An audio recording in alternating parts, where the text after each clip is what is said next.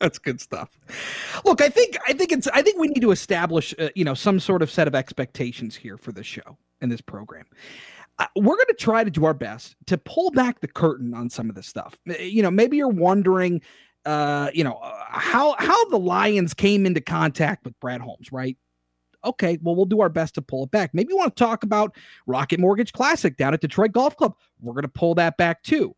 Eh, you want you want to talk to somebody who knows exactly uh, about seeding in the in the college basketball uh, tournament, March Madness. You want to know about it? Let's pull it back.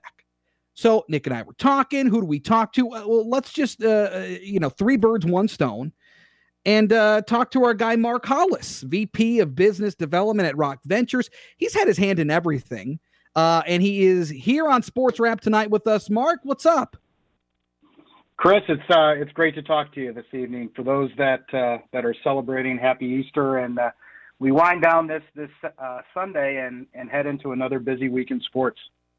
No doubt about it, and it all starts tomorrow with the national championship game in college basketball. And look, I mean, it, it, there has been so much said about uh, the selection committee, right? I, I, don't think there's ever, I don't think you ever go un, unflawed here. I, I, think there are always times when everybody can be hypercritical of seeding, and and it, look, it happened this year. Loyola, Chicago, uh, you know, in terms of KenPom, in terms of defense, um, you know, uh, there was some head scratching on on why they were seeded there, or you know, certainly, I mean, heck, look to UCLA uh, you know, knocking off Michigan State as as the first four team uh, playing, and then you know they knock off Michigan. I mean, they were a team obviously uh, that caught fire literally at the exact right time. They lost four straight games coming in. I, am wondering if you can kind of, as as somebody who sat on the selection committee, was was a former chair of it uh, during your time at Michigan State. I wonder if you can kind of just give us a look at at what happens in those decisions, and is there a perfect uh, you know formula into seeding these teams? Absolutely not. There's not a there's not a perfect formula, and I, you know, I think as you look back, I spent five years on the committee that that were considered you know relatively normal years. Last year, Kevin White, uh, the athletic director at Duke, was the chair, and and the the stress and, and the decision making that had to go into last year, I can't even imagine. And this year, Mitch Barnhart, you know, led the committee with Kentucky, and you know, in, in a normal, what you call a normal year, you have teams that, that come from different conferences that play different types of schedules that, that don't have a lot of head-to-head comparisons, and it's it's tough in the most normal circumstances.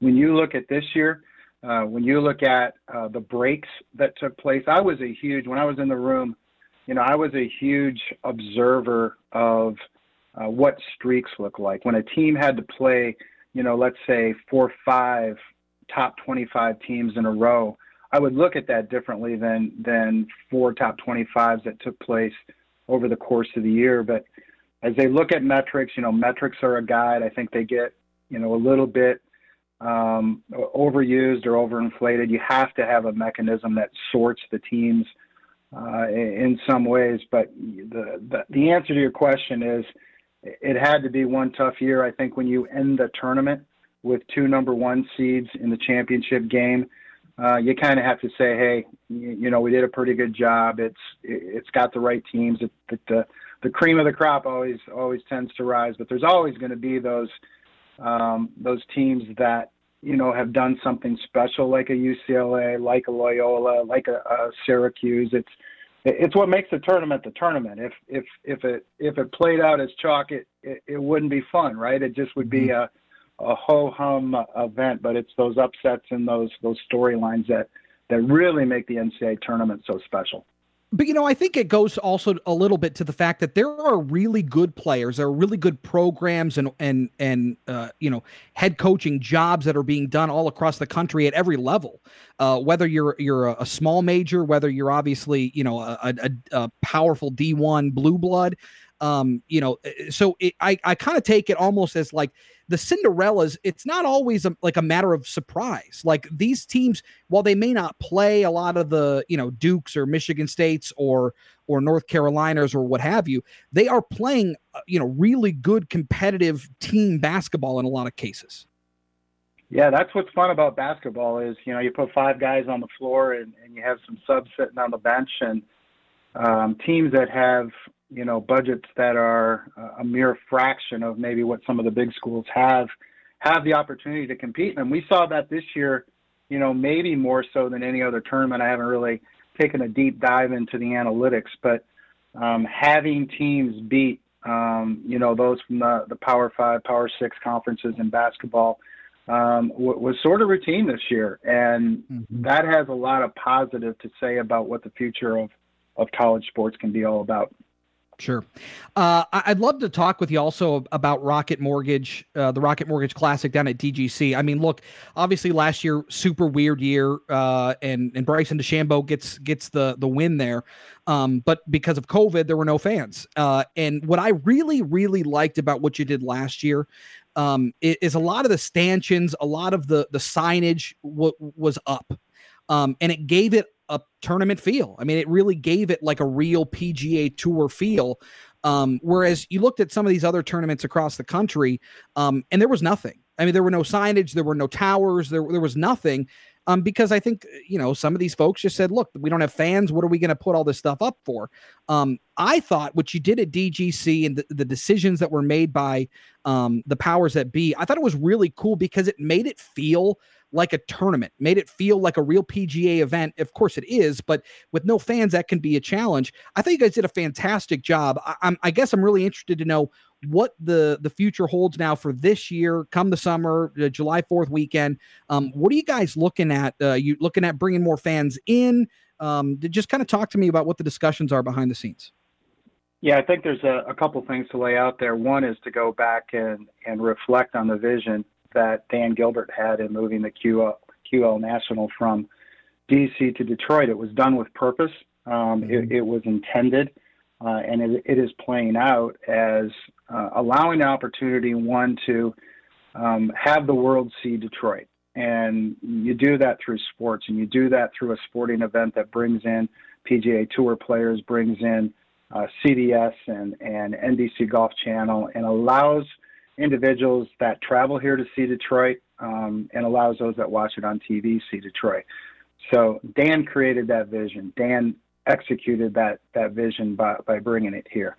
Jay has been Jay Farner has been right mm-hmm. along in that as you know the CEO of, of Rocket Mortgage and making sure that the event impacts the outcome, that it has a purpose. It's more than sport.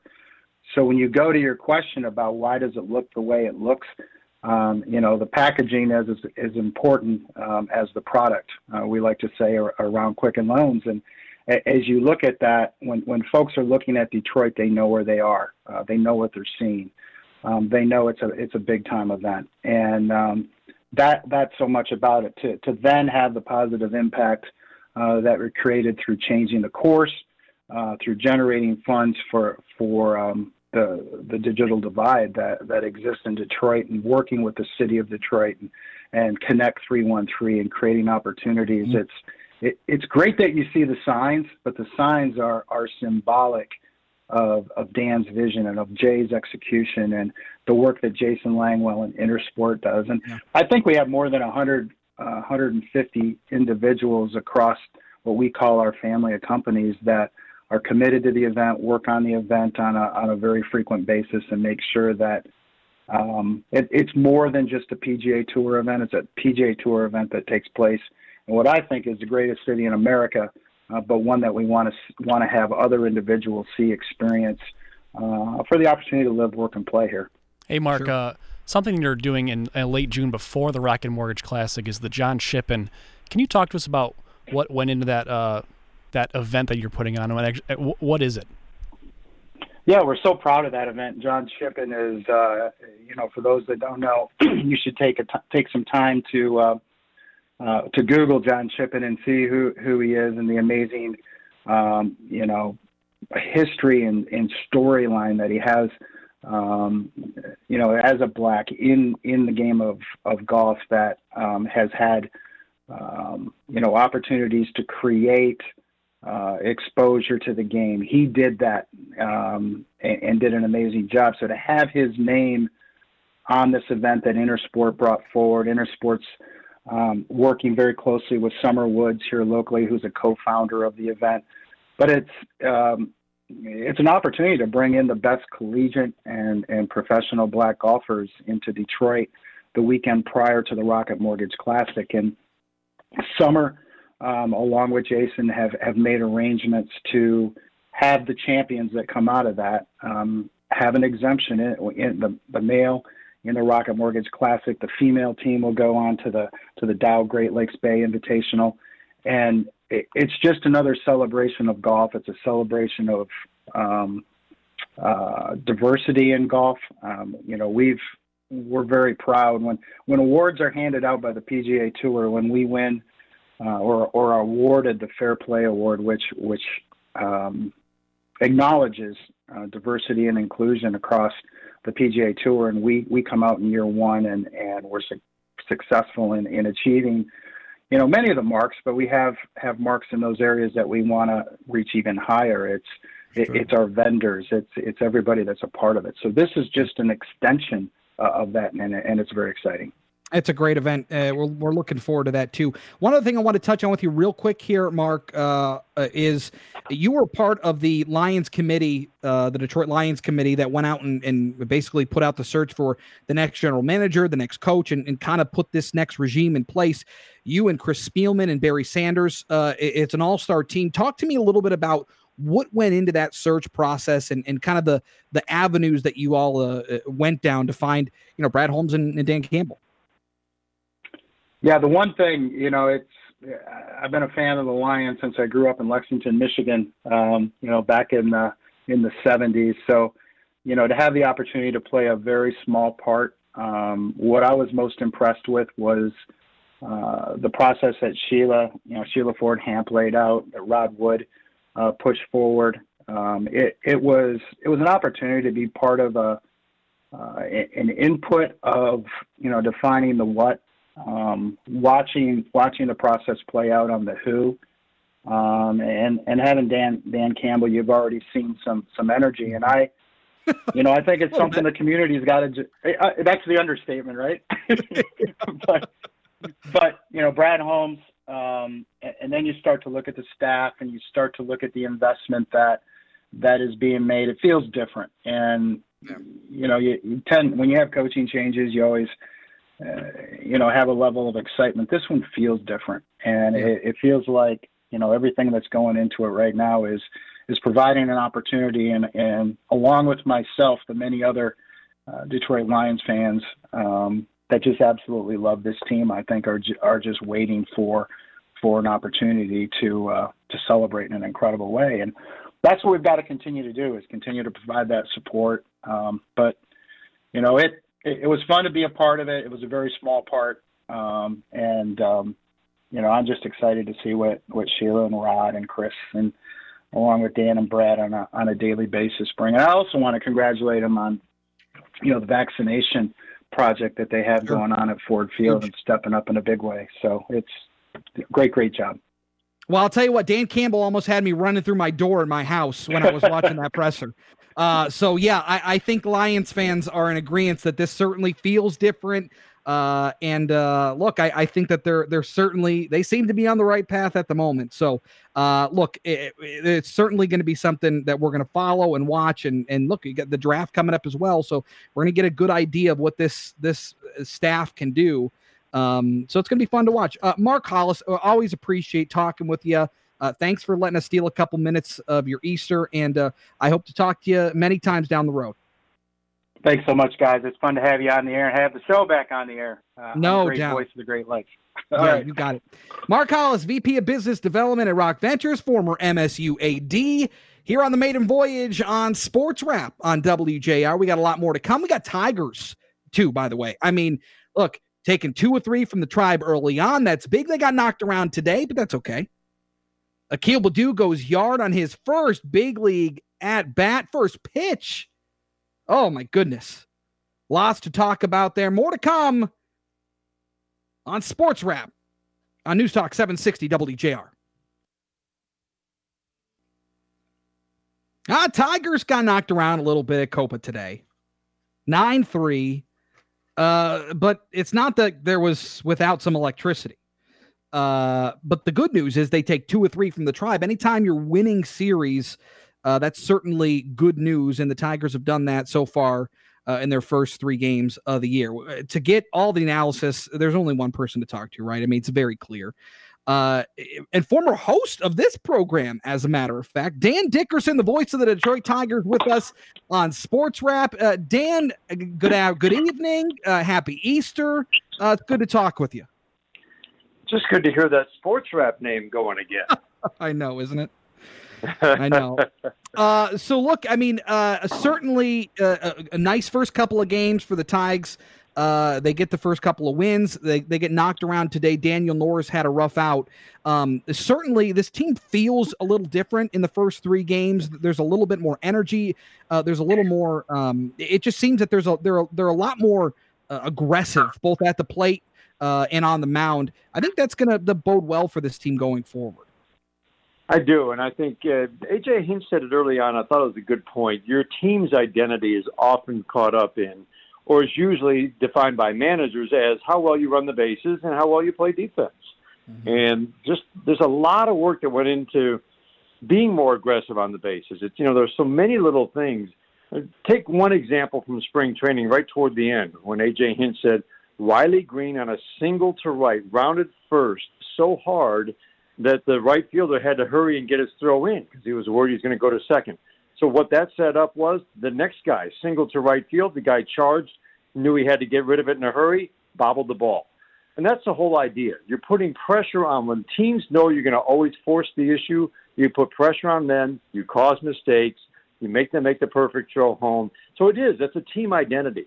And we saw little examples of that in the first two games. But that's the thing for Tigers fans to, to watch as the season goes on. They'll continue to do this. They'll look for any opportunity to force the issue and it's a good brand of baseball. And then just tight defense. The Tigers haven't had a good defense in terms of a mm-hmm. team defense for a long time. and if you just clean up the basics and then you make some plays in addition to that, I think the outfield defense is going to be a lot better this year, but that's the probably the biggest area where this coaching staff can have an influence. So it's fun. I mean, it's only a few games in, but you can tell that the, all the things they've been working on are starting to take take hold of these guys.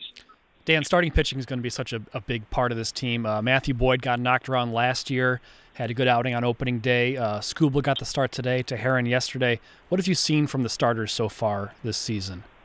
I think the, the whole emphasis is on, you know, having a very specific plan and then using your best pitches, you know, the most. And Cleveland Indians have led the way in this area, I think, more than maybe anybody, spinning the ball, even with guys with good arms – spinning the ball a ton. I, I think the Tigers will do that.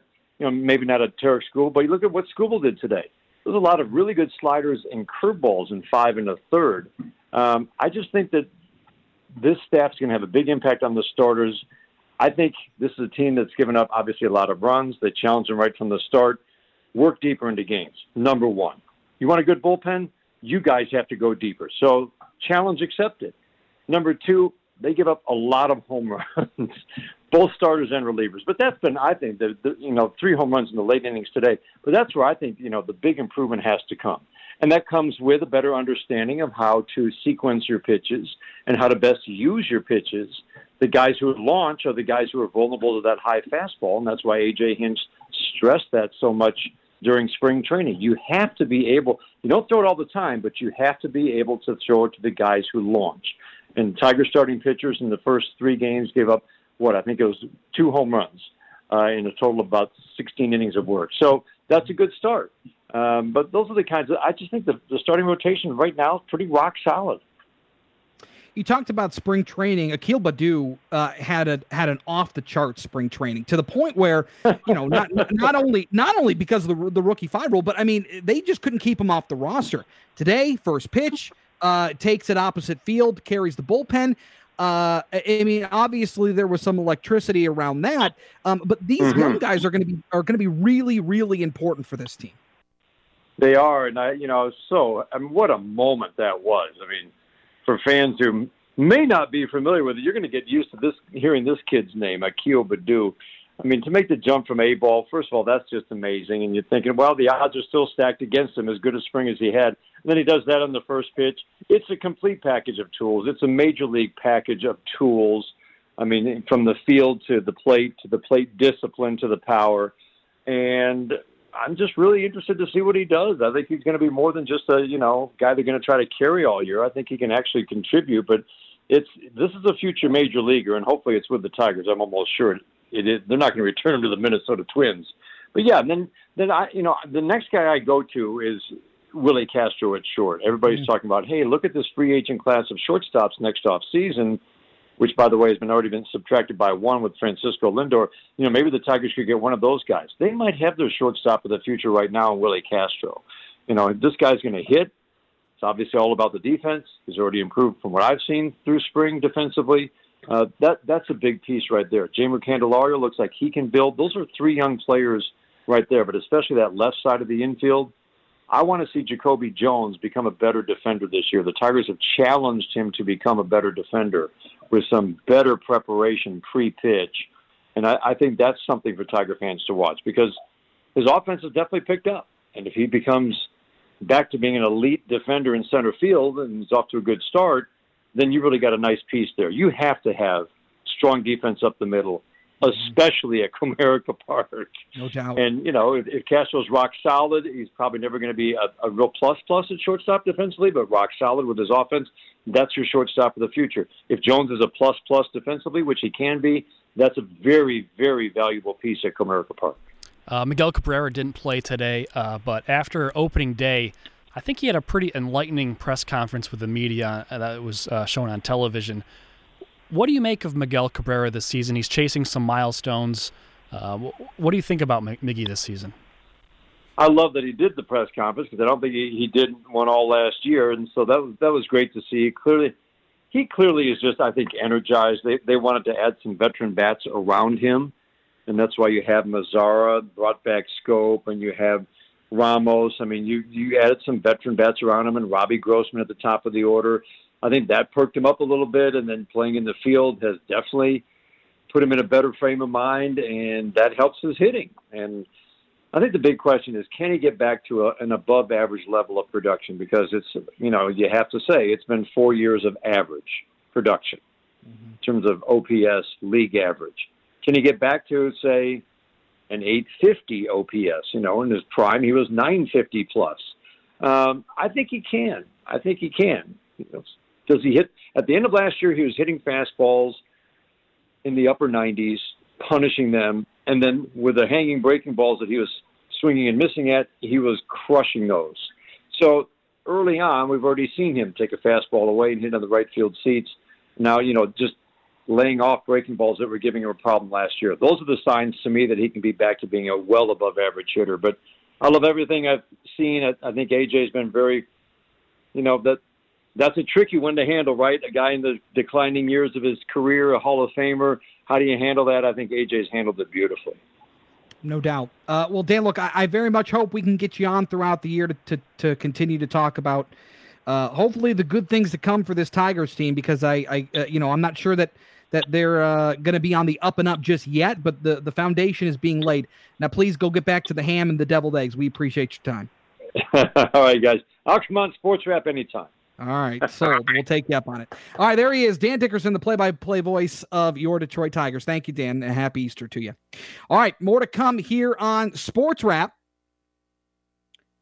Uh, we got to talk, of course, about uh, last night's Final Four games. It was unbelievable.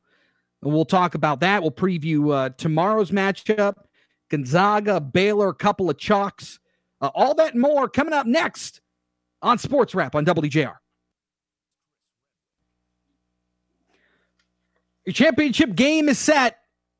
Gonzaga, Baylor, a couple of chalks, and, and look, and, and, Nick, I, you know, th- these games last night were were polar opposites. I mean, Houston and Baylor tight early on, and then you kind of see the explosiveness uh, from the guard spot specifically with Baylor. I mean, they can score at will uh, so a, tight game early on, and then and then uh, uh, Baylor just pulled away, and then it really wasn't much of a contest. Baylor beats Houston 78-59. Yeah, snooze fest.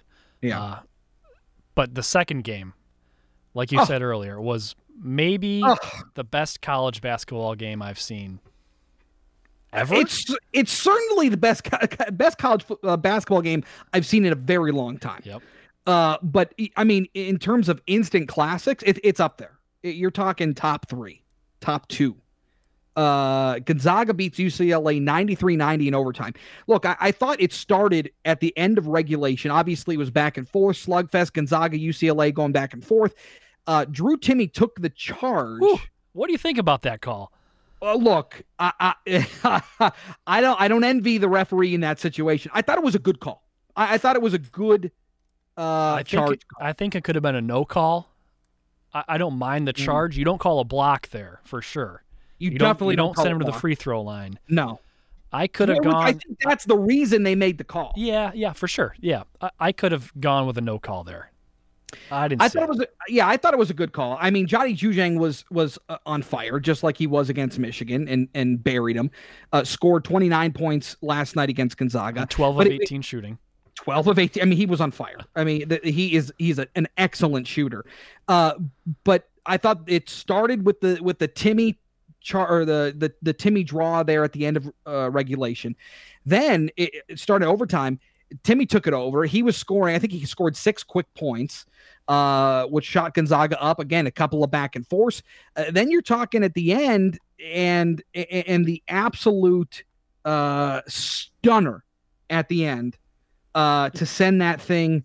Uh, well, I was going to another uh, overtime, but uh, Jalen Suggs closed it out with a with a half point, a half court three pointer, uh, and absolutely destroyed uh, the Bruins. And I thought, look, in terms of the back and forth, the the tightness of it, um, it was it was an absolute instant classic uh, with with how that game transpired at the end of overtime.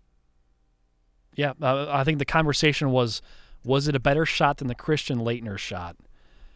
And I think the general consensus was no, because Laettner was trailing at the time.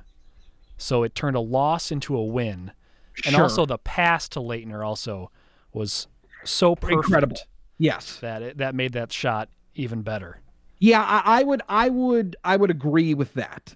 Uh, but I thought in terms of in just in terms of how that game was going, um, and then you're looking at another overtime uh, stanza. I just thought it was. I thought it was an excellent. I thought it was an excellent game.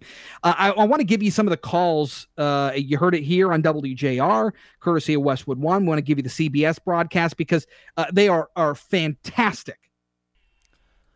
I mean, uh, okay, on. two things. Major onions with a kiss oh, is incredible. One of the best of all time.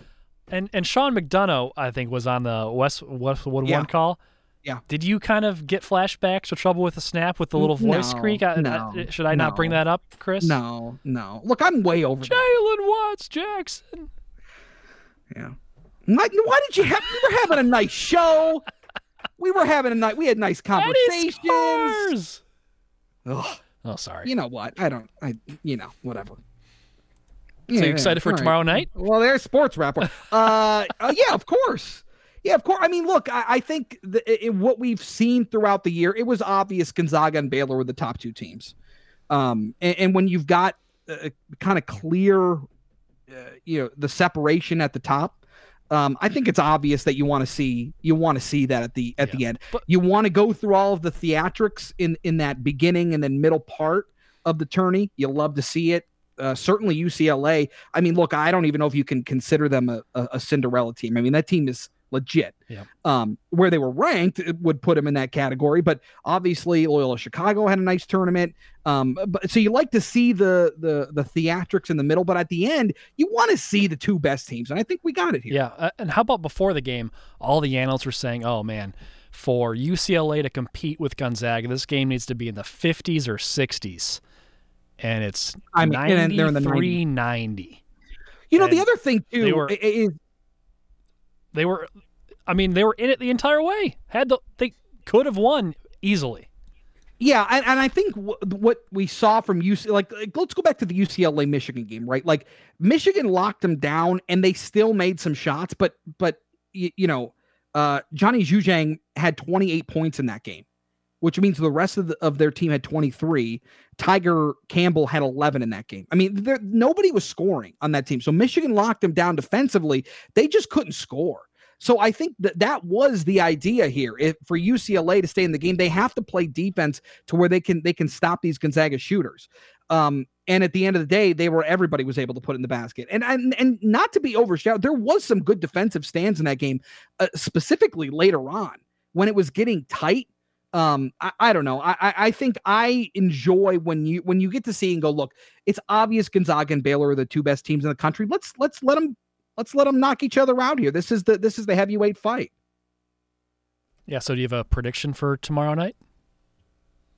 Well, look, I I uh, I I am of the belief that Gonzaga is just a far and away better team than than Baylor. So Gonzaga is favored uh, on FanDuel by four and a half points. Yeah, I'll take that. We're taking you that. Take Gonzaga. Yeah, yeah. Gonzaga given over under is uh, one fifty nine and a half. So you're scoring in the 80s. You need both team 80s to like 80 to yeah. Um 82 to 80 or something like that. Well, you know, I don't love over under bets in these situations because it feels so unpredictable. I would have told you to take the under in the UCLA Gonzaga game. But I, for me, um, yeah, I mean, I would, I, I would go the over there. I mean, I think these teams are going to score. I think these teams are going to score. I, I look, under. You're going to take the under. Yeah, I just think. All right. Maybe the nerves of playing for a championship gets to them a little bit. That's a lot of points. Granted, they can score. I mean, we just saw I mean, it last night. They could score in the 90s easy, but. Hmm. Interesting. All right. Well, uh, that's tomorrow. And by the way, you can hear it right here on WJR at 8 o'clock. Coverage starts on our Westwood One broadcast. Uh, look, it's going to be a fun ending of the tournament, and we will discuss it all with you next weekend. We are, Sports Wrap is back, and we will be back with you Saturdays at 6 o'clock and Sundays at 6 o'clock. So make sure you clear out the schedule and uh, tune in because we're going to have a ton of fun. Nick Roddy, thank you. Uh, appreciate you. And we will be back with you next weekend. I'm Chris Renwick saying so long. Sports Wrap back on WJR.